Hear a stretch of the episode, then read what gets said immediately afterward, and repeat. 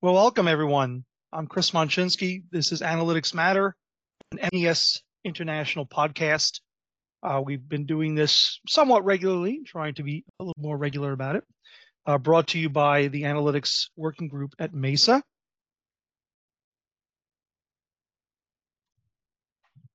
Today we have our topic and question that we want to discuss, uh, specifically around security and cybersecurity related to data and analytics. If you think about it, the whole idea of getting access to more and more data uh, involves more connected, more open systems, uh, pulling data together from far reaches of the organization down to the sensor level and the machine level in manufacturing, all the way through the supply chain. That kind of connected system and set of systems uh, requires an awful lot of interaction and data transfer um, in order to get access to the data we need and, and put it, massage it, transform it into the uh, the views that we need ultimately to drive analytics. Um, and yet that is in somewhat tension uh, with the need for security. The more we connect, the more vulnerable we become, um, the more we require security and cybersecurity and, and really good governance on access to these systems. In fact, if you think about it, it's one thing to secure your email or to secure your documents um, with various types of security. But now that we're connecting to machines, there is the possibility that you can transcend from the cyber physical to the physical. That is, you can have a security breach that does real damage to real things in the real world um, and become a highly unsafe um, or even life-threatening situation. Um, so security has probably never been more important. And these two things, the ability to get access to data and openness of systems and security could be in tension. Um, what we like to hear, talk to everyone today about is, um, and those assembled here, is the idea of a zero trust environment. Zero trust is a security approach uh, that basically assumes that nothing, no interaction is to be trusted without some level of authentication. And there's far more to it than even that because zero trust is a, a, mindset that involves not just implementing security, but regular auditing of security and an assessment of posture on a regular basis. So there's an awful lot of ongoing governance that comes into play with a zero trust mindset. Um, is zero which is possibly one of the most stringent and, and, and um, most effective um, cybersecurity approaches uh, completely incompatible with analytics and, and, data access, or is it something we just need to learn to live with a lot better?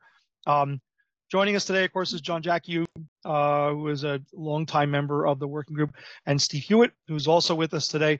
Um, in order to give us some perspective on the security side of things, we've brought in Stephen Jackiw. Stephen is a uh, graduate of Purdue University in cybersecurity. Um, and he's been working of late uh, with the Ford Motor Company doing uh, automotive in-vehicle regression testing.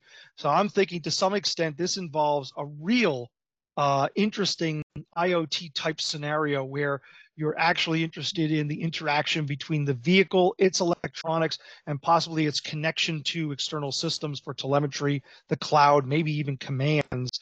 Um, so again, high stakes, the need to gain access to data, and and also the potential for uh, some real safety concerns, uh, which will require some important security um, uh, implications and and um, and uh, assessment. Stephen, can you give us a little more background on on what you've been doing of late, and um, and how that ties into implementing cybersecurity in this new space? Yeah, absolutely. Um, so as of late, I spent the last year, year and a half or so um, developing cybersecurity tools for Ford Motor Company, uh, specifically so that they can test the vulnerabilities on the software in the vehicles. Um, this allows people to submit applications like phone apps um, that go along with the vehicle, which I'm sure many of you have seen it to some extent with your current vehicles um, and determine whether the open source components have vulnerabilities in them. Um, I've also done some work in security operations, uh, which is pretty pretty benign, pretty bland. Uh, it's just a lot of making sure emails and the security behind them are running correctly, um, and the occasional handling of malware. Um, and then I did a good amount, spent a good amount of time doing regression testing for the phone as a key feature in the uh, Lincoln Navigator. Um, that was the 2022 or 2020 model, excuse me. Excellent, excellent. John, I, I guess I'll go to you first. Um, just thinking a little bit about the idea of zero trust, you know, a, a pretty restrictive security approach. Um, and then some of the things in, in, in, light of what Stephen's talking about his use case of actually having a, an, an, automobile that is really connected through a phone connection. Um, what kind of what what kind of concerns do you have, I guess, around you know that kind of connectivity and the data that needs to be extracted from those systems? Well, well, let me first of all start by going back to uh, something that happened to, uh, and I'm I'm not talking about a specific vehicle or or a specific device. I'm talking about a plant, um, and this was a security issue that occurred, and it wasn't even malicious. It was purely accidental and we had a very very dedicated uh, maintenance manager in a plant that I was uh, working with who basically liked to be tied at the hip to absolutely everything in the facility. Uh, he was very clever when we put in some networking gear that he gave himself uh, a network access to uh, the system. So once a system had an issue, they were one of the folks inside the plant uh, was talking to him and he happened to be at home. Uh, he said, "Oh, I see where the issue is," and I and he dialed into the uh, and, and he dialed into the network and put the system while it was running into program mode. I don't know if you know what happens, but everything kind of comes to an abrupt e stop within the entire system all at once. Mm. Um, it was not a pretty down. Uh, it was not a pretty downage, and there was a lot of lost material, et cetera, et cetera. Especially when you're making it, you know, product, you know, hundreds to thousands per minute.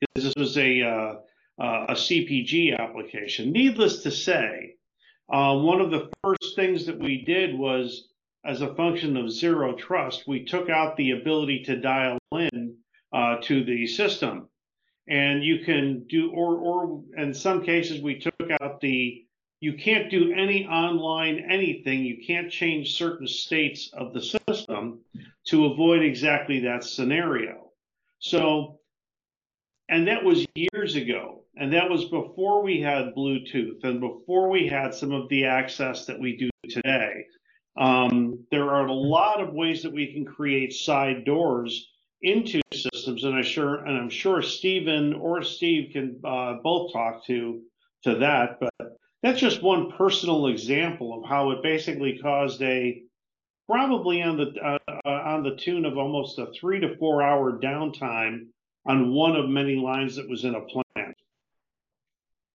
But um, hey John, John, I, I guess that that's a it's an interesting point because we do a lot of and over the years there's always been a lot of need for remote access to systems for external vendors, equipment vendor, etc. Um, and those those access, not only could they could they uh, or, or or would the request be for the ability to change a parameter, let's say, but also to actually do some sort of programming or, or download, you know, change of the um, of the application itself.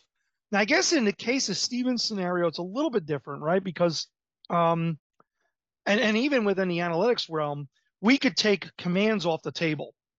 And we could say that, well, we're not going to allow anyone to command anything because we're an analytics group. We want to get data out of systems.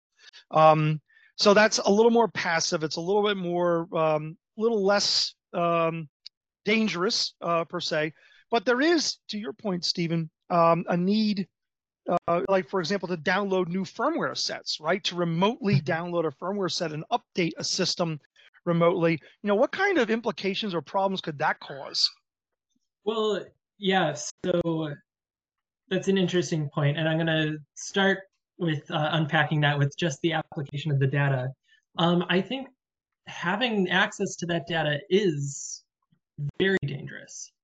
Um, and it's not much different than having access to the ability to do a remote code execution, which is the kind of issue that John was talking about.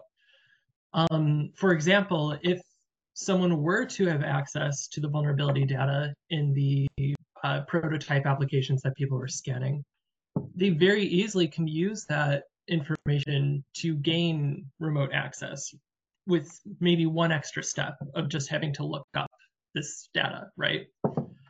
Um, so I think that that alone is something that needs to to be looked at, um, Okay. especially when thinking about that kind of zero trust mentality, where you don't even want to trust users to see data that they're not supposed to see.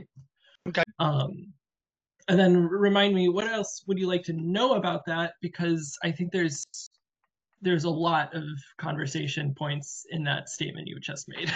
Well, yeah, sure. I mean, I think you you you've kind of really buttoned it up. So I was talking a little bit about, let's say, download, still being able to download, let's say, uh, information such as a new firmware update to a, a remote Sure. device, whether it's in your case an automobile actually, or if it's um, Right. a sensor on the plant floor, right? So either scenario, you might want to download some firmware update. That firmware update could be compromised, right? Um, it could be intercepted and and reverse engineered.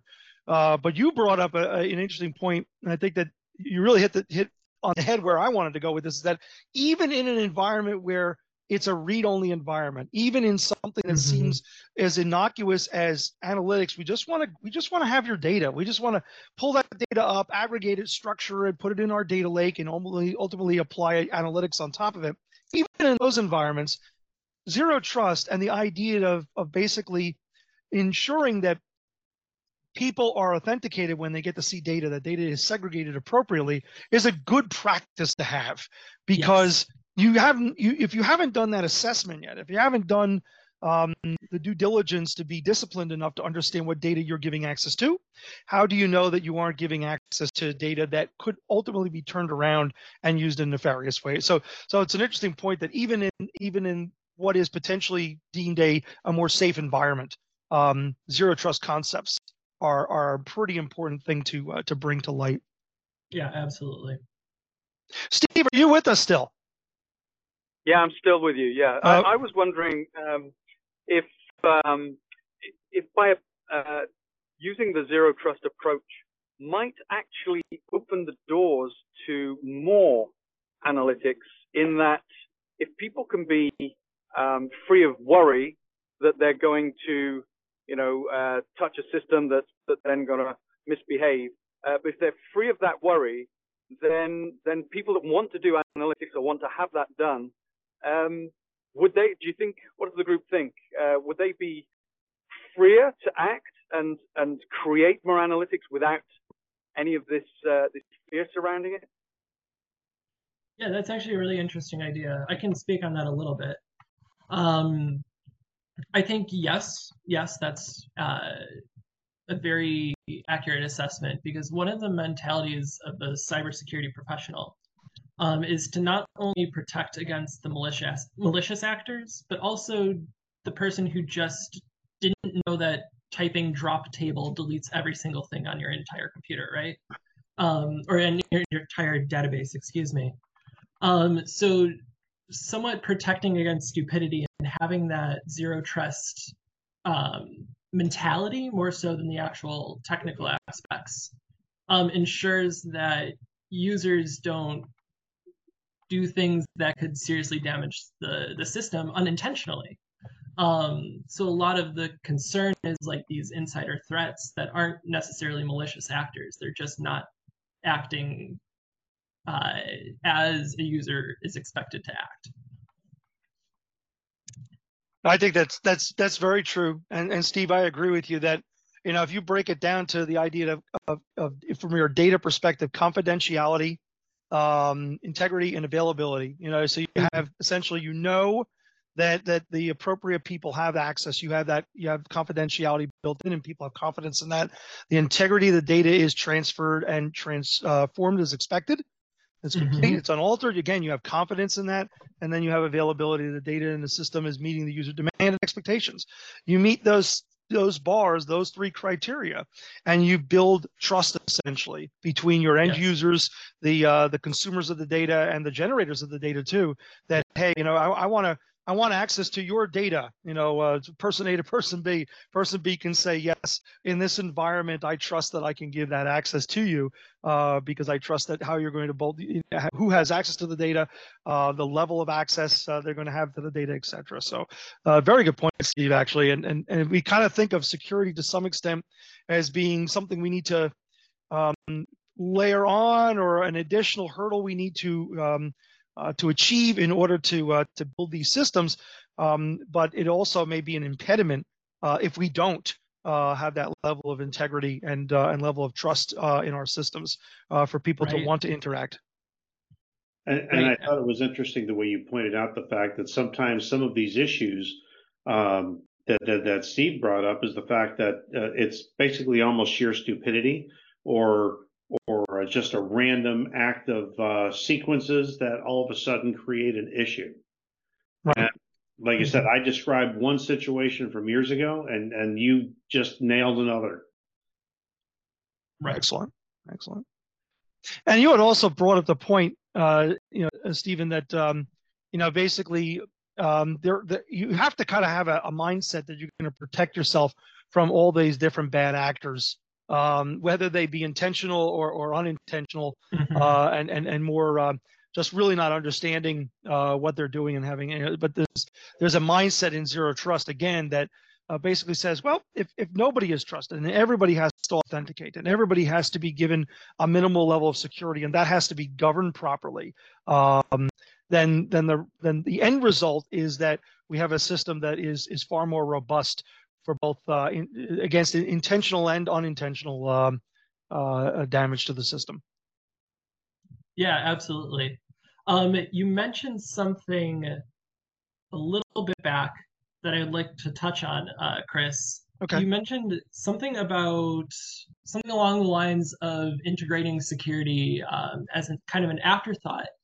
And a lot of the, the people in the cybersecurity community, myself included, think it's absolutely vital that now that we're starting to move things onto the internet, some things that really should never be on the internet, internet in the first place, we need to start thinking of as security as an integrated step mm. in in the creation pipeline of pretty much everything we're developing, whether that's manufacturing or software.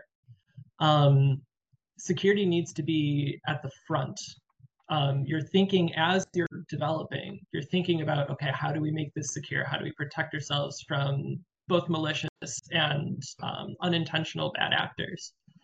Um, and I think that's it's a very important shift in mindset that we're starting to see, but it's still not implemented everywhere.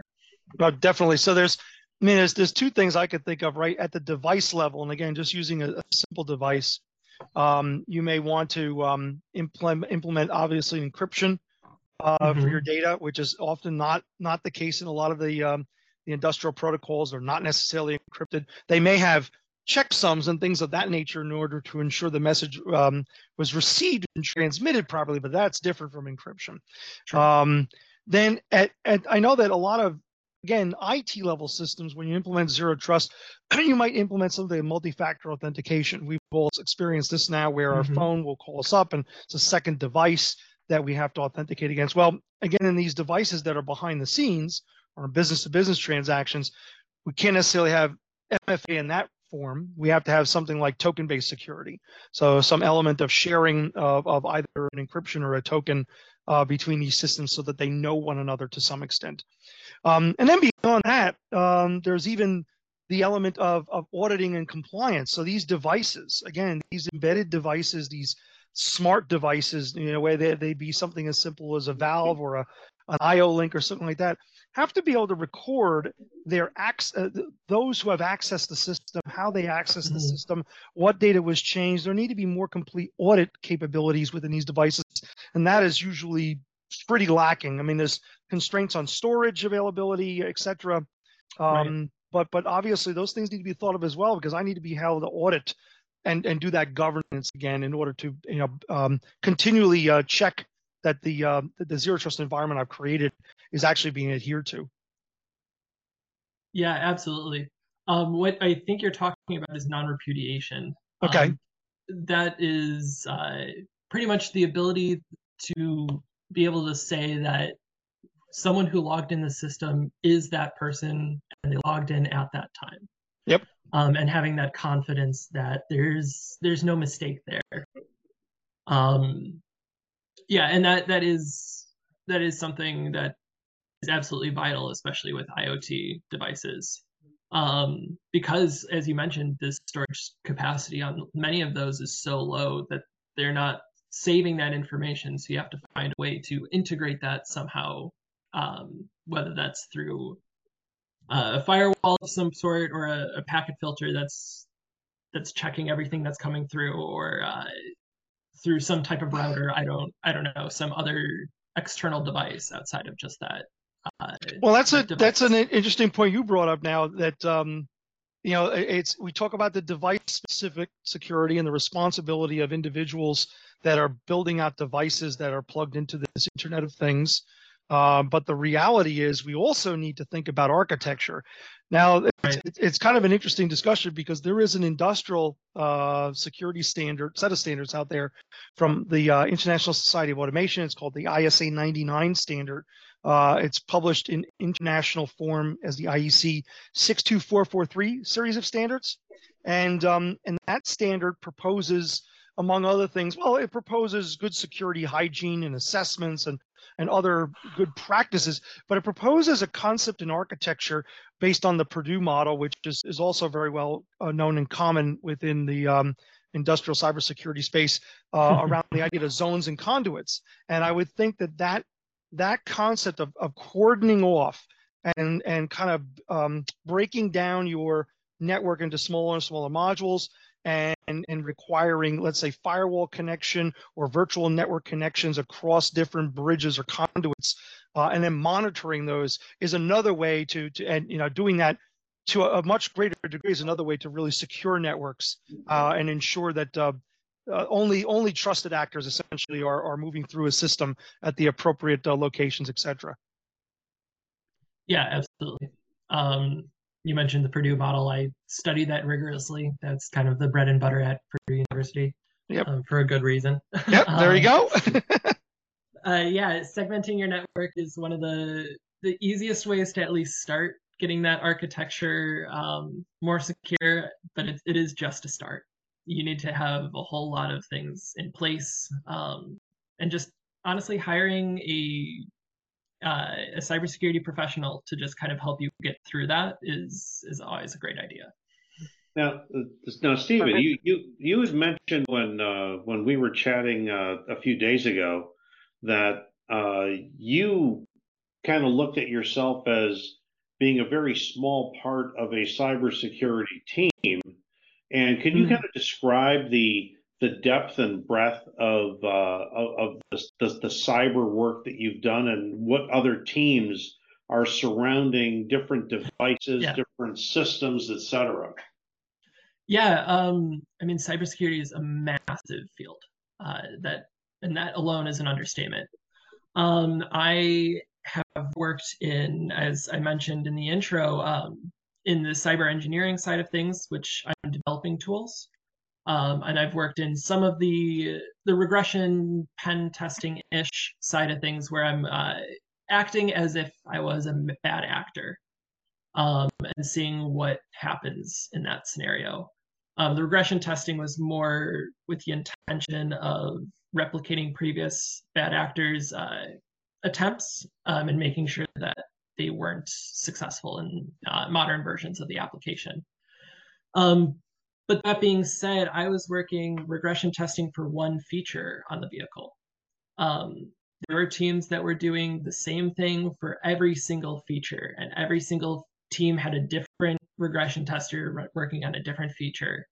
Um, and the, a lot of these people I did not interact with. Um, to just give you an idea of the scale in one company, and that's not including the people who are working in security for cloud, um, making sure that all of Ford's cloud systems are secure, or the people who are working uh, manufacturing security, making sure that no one can break into those uh, those facilities and start messing with the the manufacturing plants, like the stamp plants, for example. Um, and that's not even including the the people who are managing the physical security, making sure that the data centers are difficult to get into physically, so you can't walk up there and plug in a USB drive and start stealing data. Um, so just to give you an understanding of just how how vast cybersecurity as a field is. Wow. And it, it, gives you pause to think that manufacturers don't typically have, at least at the OT level yet, that level of, of scrutiny, but they need to, absolutely, especially as they start absolutely. opening the data. Right. Especially, especially, yeah, to just highlight that as you start implementing uh, data communication efforts. Okay. Um, Steve Hewitt, you look like you had something to add to that.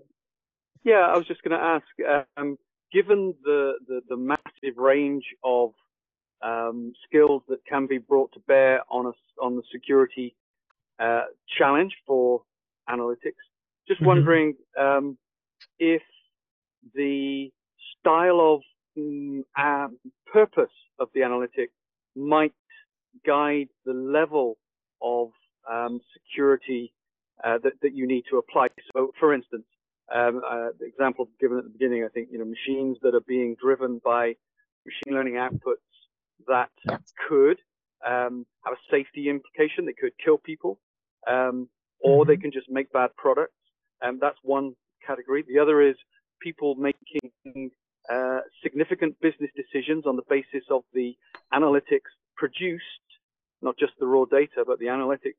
Um, that these, you know, some of these might merit um, zero trust. Some of them might just merit a very well crafted um, top down security design to, to support all these things. Just wondering how, how does that how does that get done? How do you make it right sized for the problem? Yeah, that's a good question. I'm not really sure how to answer that. Um, if we're being 100% honest here, um, I think to start, zero trust um, could be used in every context, right? It's just ensuring that mm. every connection um, is is a trusted connection, um, whether that's a login from a device or whether that's creating an account. Um, as far as setting up systems to make sure you're doing kind of the right thing, and that's something that you would have to work with your specific organization um, and hmm. sit down and have a discussion on what what absolutely needs to be communicated um, and at what rate um, and how we are going to ensure that that uh, information is secure in a database when it's sitting on a computer somewhere and it's secure yeah. when it's being communicated across the internet um, and it's secure in whoever you communicated to as well and their uh, their security, assuming it's might be something like a an external vendor, um, is is secure um, and trusted. And and so so if you adopt zero trust, it's not necessarily going to solve all of the subtle things that you need to solve. Yeah. No, zero trust is definitely just a start. Um, okay. Yeah, it it won't just fix all of your security problems in a night. You know. Mm-hmm. Well, I, John, I was going to ask, um, and and Stephen, I was going to ask um, Steve's question another way, just to, mm-hmm. just to make it a little bit broader. Uh, how can you gauge? I, I, you're implementing a, a cybersecurity um, governance policy at, at the OT layer. How do you gauge or measure success? How do you know that yeah. that that that's that that implementation uh, you know, regardless of whether you you you're using a zero trust policy or if you're using a blend of policies. Uh, to, to Steve's point, you have different types of systems. Is it the vice president of supply chain trying to access a dashboard of analytics mm-hmm. that have already been created? You know, there's, there's there's issues of data integrity, which are both security and and data data cleansing itself, which which have to do with whether the data is timely and, and has the right integrity. But how do you judge success? I guess. Yeah, John, do you have a, an idea on that? Because that's a great question that I don't have a quick answer for. the, the, uh, the other thing that, well, actually, that's not the question that I have, but that's a great question. Um, and I, I guess one of the things is no hacks, but as soon as you have a hack, you know that you've got a vulnerability. Right. Um, so do, you know, how do you set yourself up so that if you do have a vulnerability, it still doesn't take you out? I mean, we saw Mhm. what it did to, uh, uh, what was it, the gas company? And I think, uh, you know, we, we had, you, you've heard of the Target. Um, there have been healthcare, uh, hacks. There have been, uh, there was, wasn't there, a, if I'm not mistaken, wasn't there a, uh, another hack of one of the major grocery chains? I believe so, but I, I wouldn't be able to tell you. And I mean, you know, these, these are bad actors. And then one of the other questions, so so I'm not exactly sure how you look at that unless you constantly monitor how many people or how many hacks you've actually avoided Sure. and how close some of them get. But I mean, that's really kind of diving deep into code and deep into analytics on on on just you know your firewalls and things like that. I I, I don't know if you have a better answer to that, Steve or Stephen. Yeah, um, yeah, I think it's interesting because you obviously don't want to um, be judging your or gauging your success on how many vulnerabilities that other people found in your system, right? Right. Um, you want to ideally be a little more proactive than than that. Um, I think doing regular security and risk audits might help. Um, having uh, external uh, red team people uh, who are who are active hackers that will hack your system um, safely and securely in a way that doesn't destroy your system, um, and then report all of the their findings to you. Um, doing some sort of regular testing in that to determine that uh, your kind of landscape and how many vulnerabilities that you're currently have in your system um, might help in a in a proactive sense. But it it's a difficult thing to gauge. Um, I think your your best bet is to just have regular risk audits uh, and and reassess your risk constantly and see if that is honestly and being honest with your yourself and your company. Um, are your efforts reducing your risk? Well, it definitely, definitely ties back to Steve's question in one way, and that Steve was asking, I believe, um, that you know, based on the the the, the level of data, the the severity of of the potential breach, so maybe a little bit of a failure uh, effect analysis. Uh, a couple of different approaches would help you to determine or provide a score for uh, what kind of vulnerabilities you would expect. Uh, you got to start with a, some level of, of, of base design. Uh, then you implement your security policies and procedures, uh, your approach to security, your network architecture, et cetera. And then you're right. I mean, eh, you know, one of the tenets of zero trust uh, that that struck me in, in my reading on the topic was the the amount of governance and ongoing monitoring uh, Yeah. that that is really important. That, that you don't get away from that, uh, no matter what kind of security you're implementing. Uh, you Right. can never dust this off and walk away. Um, you have to constantly be proactive. Yeah, absolutely. And you were touching on we, we keep getting so close to talking about it, but not, so I'm just gonna move over into that. Um, there are like risk uh kind of uh, risk assessments in place for cybersecurity. Um, a framework, I think, is the, the word I was looking for. Excellent. Where you have, um, for example, there's the CVSS scores, which are for known vulnerabilities um, that each have a rating from one to 10 on how functionally dangerous they are, where 10 is um, the holy crap, oh no, we need to fix this like now, all hands on deck. And one is, I mean, let's get to it because we want to fix it, but it, it's not a high priority usually. Um, and then you have an impact score on top of that that will tell um, you'll have a, a, risk assessment determine whether the asset in question is a high risk asset or a low risk asset um, something like personal uh, or pri- private information or pii um, would be a high risk asset something like uh, some blocked text on your website that's under a hidden tag that you don't really care if someone sees or not is probably a low risk asset. Okay. Um, and then you combine the combination of your uh, the likelihood of the event happening to the the danger of the event if it were to happen to get kind of an idea of uh, your total risk for that specific event um, and the importance to to kind of fix it. Um, and then the CVS has kind of has done that work for you uh, for that specific vulnerability, but you also have risks that uh, don't have specific technical vulnerabilities. Mm-hmm.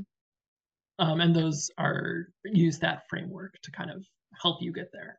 Excellent. Yeah, that, that's that's really what I was after too. Absolutely, is understanding from my engineering side of the house the failure uh, mode effects analysis approach of looking at from a safety perspective how yes uh, what what what are the dangers, what are the vulnerabilities of a of a system, and then ultimately you're driving towards how do we safety instrument and how do we operate the process. Now that's different from security, but but certainly it's it's the same same kind of discipline can be applied. So that's excellent. Right. Absolutely. Yeah, it, it starts it starts getting you to think about uh, changes in the way you create everything from a, a user interface to uh, to the way you assemble the and architect the system as well.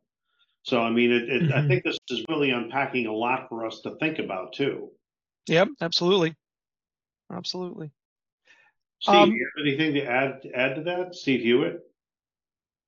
Um, it, I was. It just struck me that um, so this is this is uh, all about analytics uh, and security, and mm-hmm. uh, my my gut instinct is that the majority of industry um, are not really there yet with analytics. They sort of they sort of realize they may need it. Uh, they don't quite know how to do it. They're not sure of the status of their data and their information sources. Um, right. And and if we want them to go there. We want them to to try and squeeze some value out of using analytics where maybe they don't right now. Um, a lot of people are going to say, "And you want me to jump through this hoop as well?" so what what what what can we say about that? How do we persuade them that uh, it okay uh, that it's necessary um, and that the the dangers are greater than uh, the the value that you're trying to to bring by doing the analytics? Uh, or do you let them experiment? I, it, it feels like a danger, dangerous playground. I think you simply need to ask the question: What is a uh, what is a minute of downtime costing you uh, if you're running at full speed and all of a sudden you get turned off? Yeah, I guess you know, John, you're you're right in that it comes back to you know I always like to say fundamentals still apply. It comes back to understanding that you know if we're going to do an analytics project, then there should be a return on investment. And we should be able to measure that. We should be able to look at how the organization is going to transform, its digital transformation, uh, what audiences, user groups are going to be affected within the organization, how are they going to capitalize on the data and information, and then more importantly, you know, we know it's data, so uh, I mean, it's you know, intuitively there's a strategic um, uh, advantage. We want to secure that data. Uh, we also need to make sure that as we expose that data, we secure all the systems that are providing that data. Um, and again, you can look at, okay, uh, I provide you this analytic, it provides this return on investment. But if you don't secure these analytics, uh, then you open up the possibility for this kind of cost. So there is definitely a balancing act and different levels of cost and pain uh, that can be associated with this. And I think that everybody has to be upfront about what that looks like so that um, uh, they understand. You're exactly right. They, they do need to invest. There has to be some investment in infrastructure in order to gain access to uh, the data that we want to uh, to capitalize on. Um, we would be foolish not to make those investments and then leave ourselves vulnerable in different ways uh, that could right. wipe out that in, that uh, that return on investment that we're anticipating. But but but but to extend on that a little bit, I mean, if you look at some of the uh, going to go down a different path. If you look at some of the baby boomer uh, folks out there that are running equipment, well, I've been running this equipment for the last 35 years, and we've never had a vulnerability anywhere. Why am I going to invest in anything? Right. well, that's because it was never connected to anything either, which is true of a lot of Yeah. equipment. Right. Yeah. Right. Um, we're, we're about at time. Um, so I wanted to to uh, to say thank you first of all to uh, to Stephen for joining us. It's it's been incredibly insightful. No, I don't think anyone here, I don't think anyone here would claim, and certainly no one that I know of in our working group would claim to be a, really a cybersecurity expert. And yet, this is a, an incredibly important topic when uh, thinking about analytics and data access and the connectivity uh, that we're all preaching uh, we want to uh, to achieve. Um, one of the things I would ask, I guess, is, you know, again, going back to, to a little bit of the beginning, the, the lack of maturity at the OT level. Um, you know, if you, had mentioned a lot about uh, Stephen talking about the different team and, and what makes up a team for of cybersecurity experts to do this kind of uh, ongoing assessment. You know, what would you look for uh, as far as a skill set for someone in the cyber arena, specifically related to the OT technologies that are out there, the kind of communication protocols, the security challenges that that someone faces at the OT layer. Yeah. Um, forgive me. I'm not familiar with the OT uh, acronym. Can you? Oh, I'm sorry. So so operational technology being, I like to think of it as the application of IT type technologies at the manufacturing or operations layer. So not Yeah. not in the back office, not in the business systems, Yeah. but on, on Yeah, the factory layer. floor, for lack of a better way to put it. Yeah, that's a. by- Mhm. Yeah, that's a that's a hard question for me to to answer honestly. Okay. Um, I find that people with some basic hacking skills um, is kind of a must. You don't have to be incredible at it, but even just having the eye for it um, it moves you miles. Uh, just Okay. being like because you have this idea of okay, well maybe they're gonna find this thing and like they're gonna try to hear first, you know. Um, and then people who are honestly just passionate about security. Mhm. Um, it seems a little, uh, little like a non-answer, um, but there's a lot of wonderful IT people out there who just don't really care about security, and as a result, create these wonderful systems that are horribly insecure. Um, Okay. So people who are actively interested is probably the next next best thing after Okay. some hacking skills. John, did you want to add anything to that? Um, what, what I was going to say is those those people that are passionate about just making things. Though though that's that's what we are. We're engineers. so. Um, yeah, I've had I've had IT people call me a cowboy at times. So you got yeah, yeah. Well, I, you in go. all fairness, I'm the same way. I I also do web development and I'm an artist, and- so and- I just that's- love that's to a- make. You know. yeah, classic example of, of, of the end, keeping the end in mind and and trying to, to get to the solution. But but yeah, there's obviously a lot of important things that have to be done. Right. Um, again, I want to I want to thank you, Steve, for joining us. Steve, I know you've been on the road, but I want to thank you for joining us as well. You were crystal clear, so thank you very much. Um, and John, thanks for for helping us put this together once again and uh, and all your problem. contributions. I'm, I'm glad we could. You know, I mean, there's a couple of rabbit holes that we we could probably have other topics on. And like I said, if anybody out there is listening, please write write to us or email us and uh, send us in your ideas. We really appreciate your uh, your feedback. Uh, here's a couple of different places that you can get a hold of us. And um, I mean, I, I I have a I have a closing thought that's uh, that could probably feed another issue, which is can we use somewhere down the road, can we use blockchain to help secure some of those transactions? hmm Which is a whole different topic. Okay, a a topic for another topic For time. another time. Absolutely. Okay. Thank you, everyone. Appreciate it. And for those of you listening, uh, this is the Manufacturing Analytics Working Group of MESA International. Uh, and this uh, link, these links right here, is where you can find our podcast, Analytics Matter. Thank you very much, everyone.